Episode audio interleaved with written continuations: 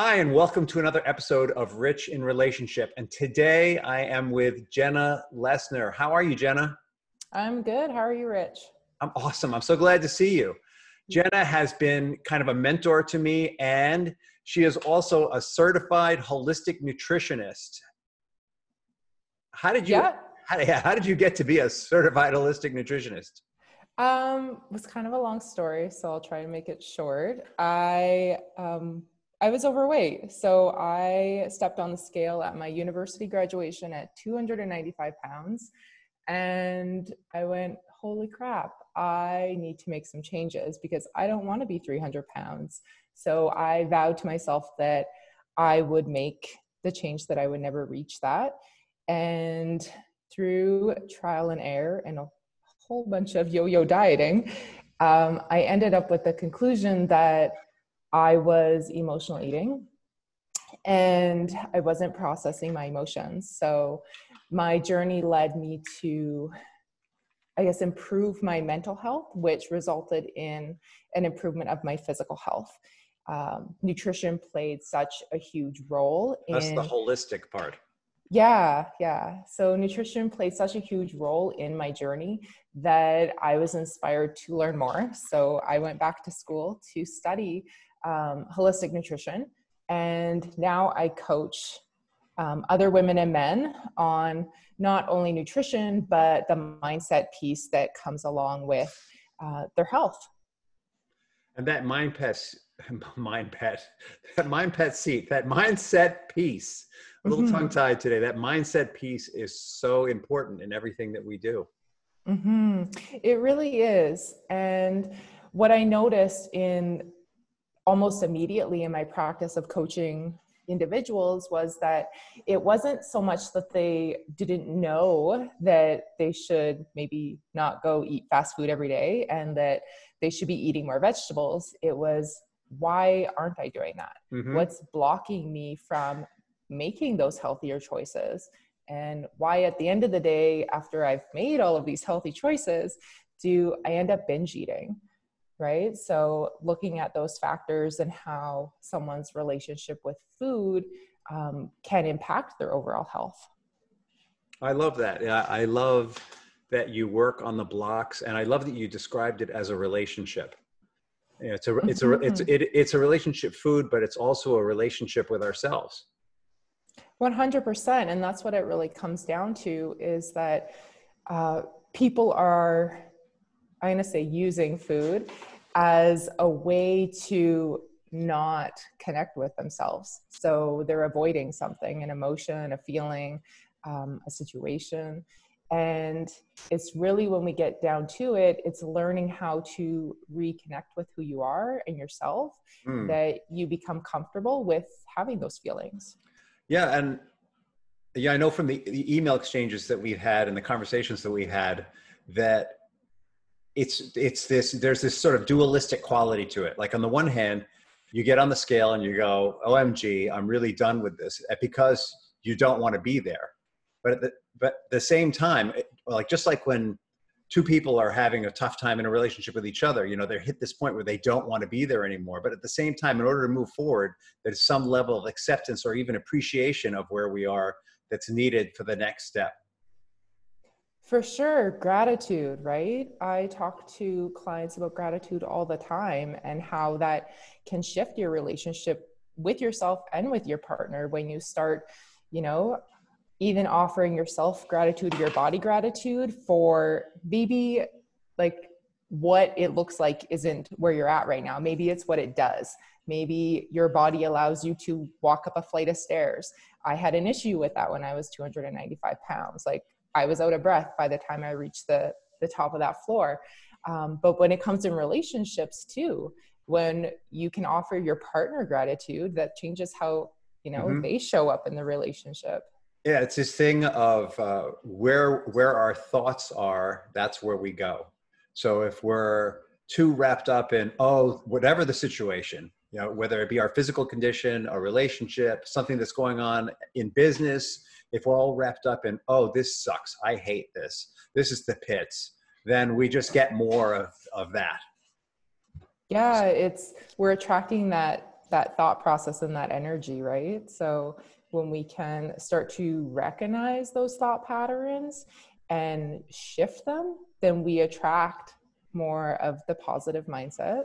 Um, and I think that that it not only applies to your relationship with yourself, but it spills out into those other areas of your life. I know when I started doing this work and I wasn't as positive about my body, that that's the, the type of men I attracted, right? Mm-hmm. So uh, when I began, I always hated it when people would tell me this, like, if you love yourself, you'll find love. And I was like, like, stop. Like, I don't want to hear that. Um, but it's, it's actually really true when you have those positive feelings about yourself and you can look at yourself and with gratitude, then it allows someone else to show up in your life in the same way.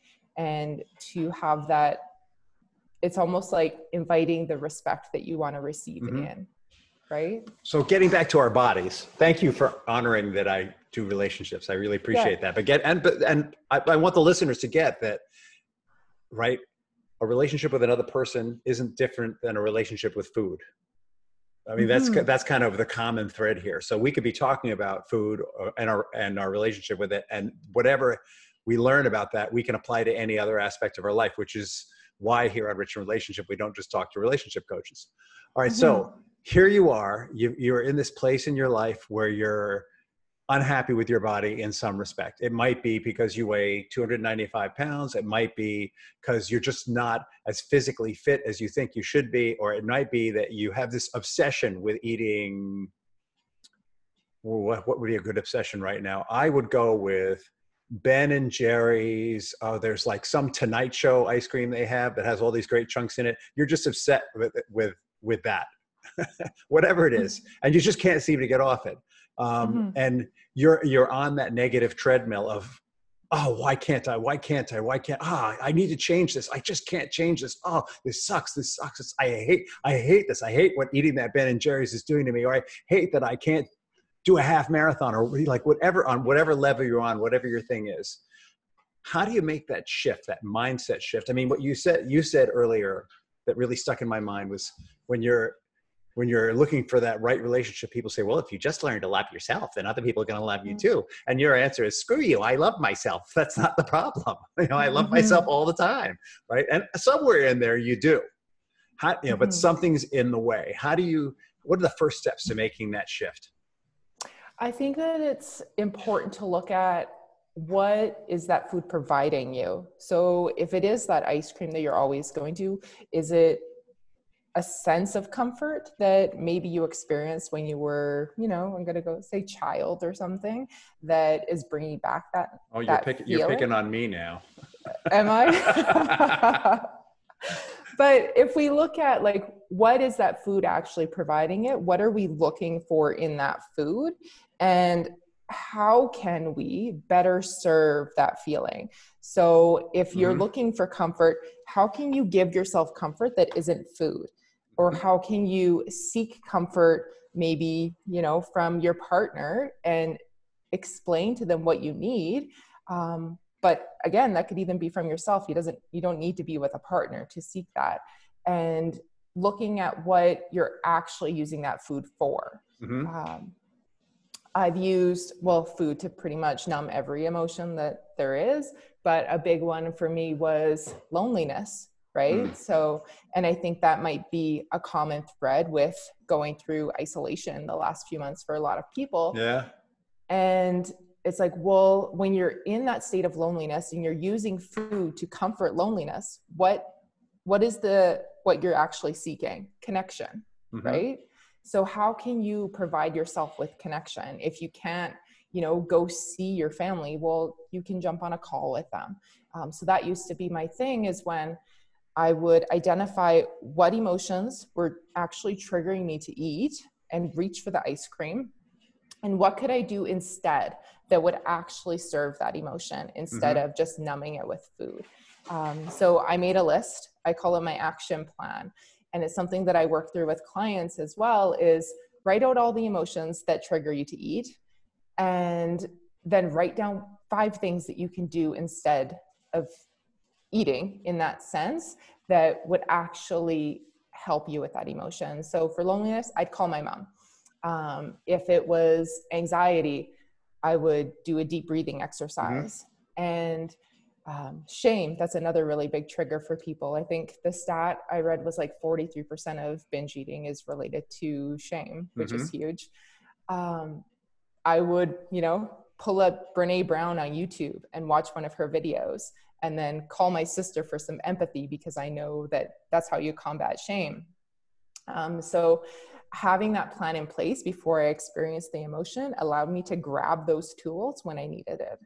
Uh, yeah, I totally get that. Yeah, when I work with when I work with couples who are having difficulty with one another, or when I'm working with an individual who's divorcing someone that they experience is very challenging, but one of the first things we do is exactly that. We go through identifying their triggers and step by step work through first how they can change their reaction to the trigger and then down the line how they can rewire the trigger so it becomes an asset mm-hmm. if they if they stay with me that long you know, sometimes mm-hmm. they're happy i mean honestly most people are happy just to notice that they have a trigger and not be and not have it come out mm-hmm. or or come in in your case they're consuming most people yep. are satisfied with just saying oh yeah i have this oh there's that trigger but I don't have to react the way it's telling me to. But in the long run, you can actually transform the trigger into an ally.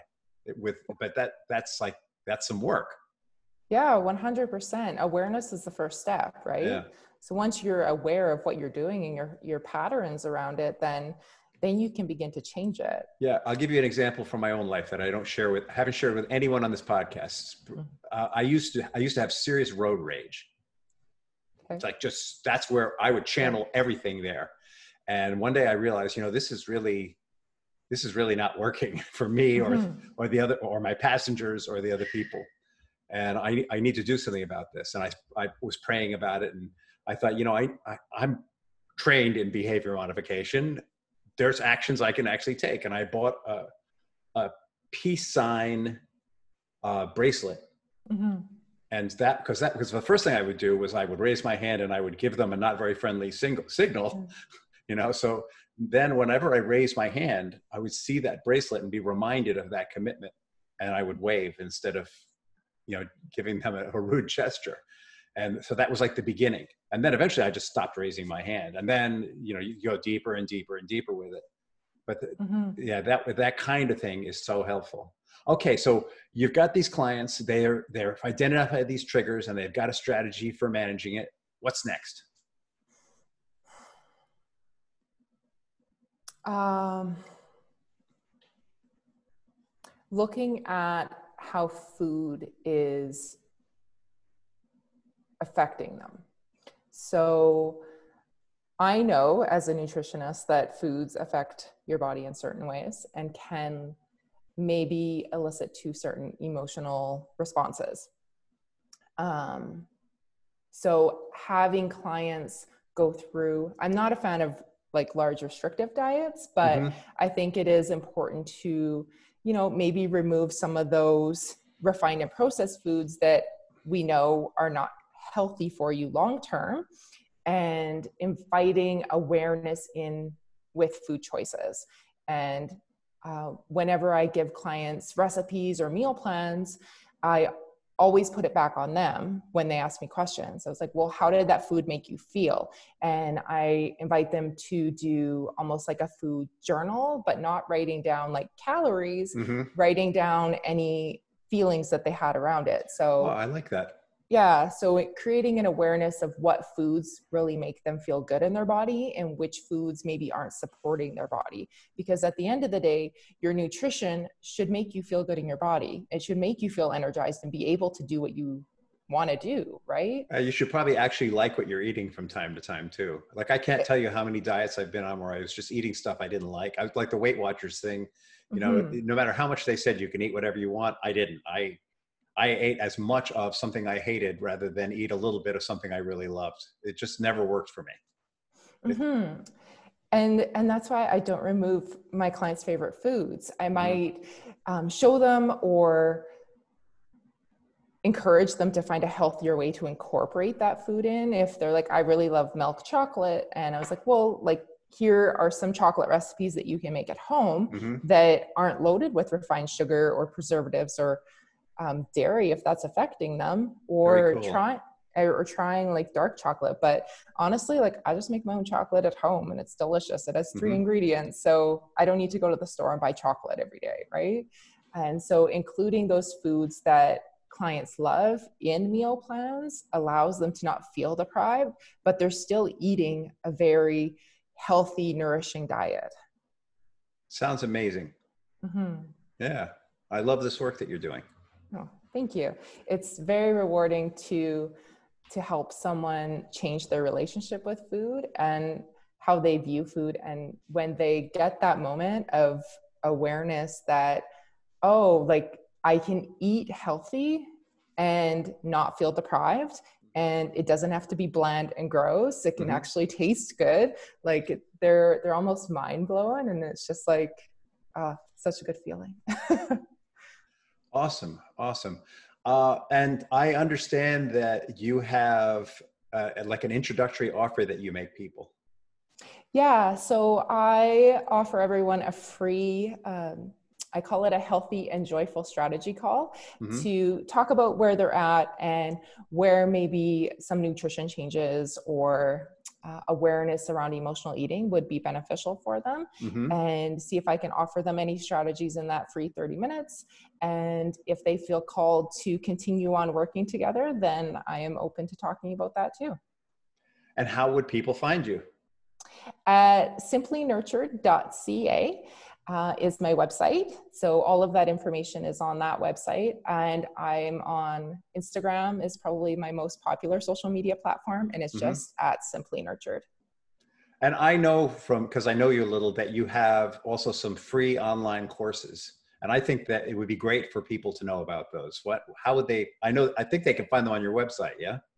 Yeah. So uh, one of my free courses, I think it's the one that, that you signed up for, was um, Dear Body, I Love You. So it's uh just a free training that I did, and I, I start off by talking a, a little bit more in depth about my my own personal experience and struggles with body image, and some of the tools that I use to, I guess, improve how I Mhm. view myself.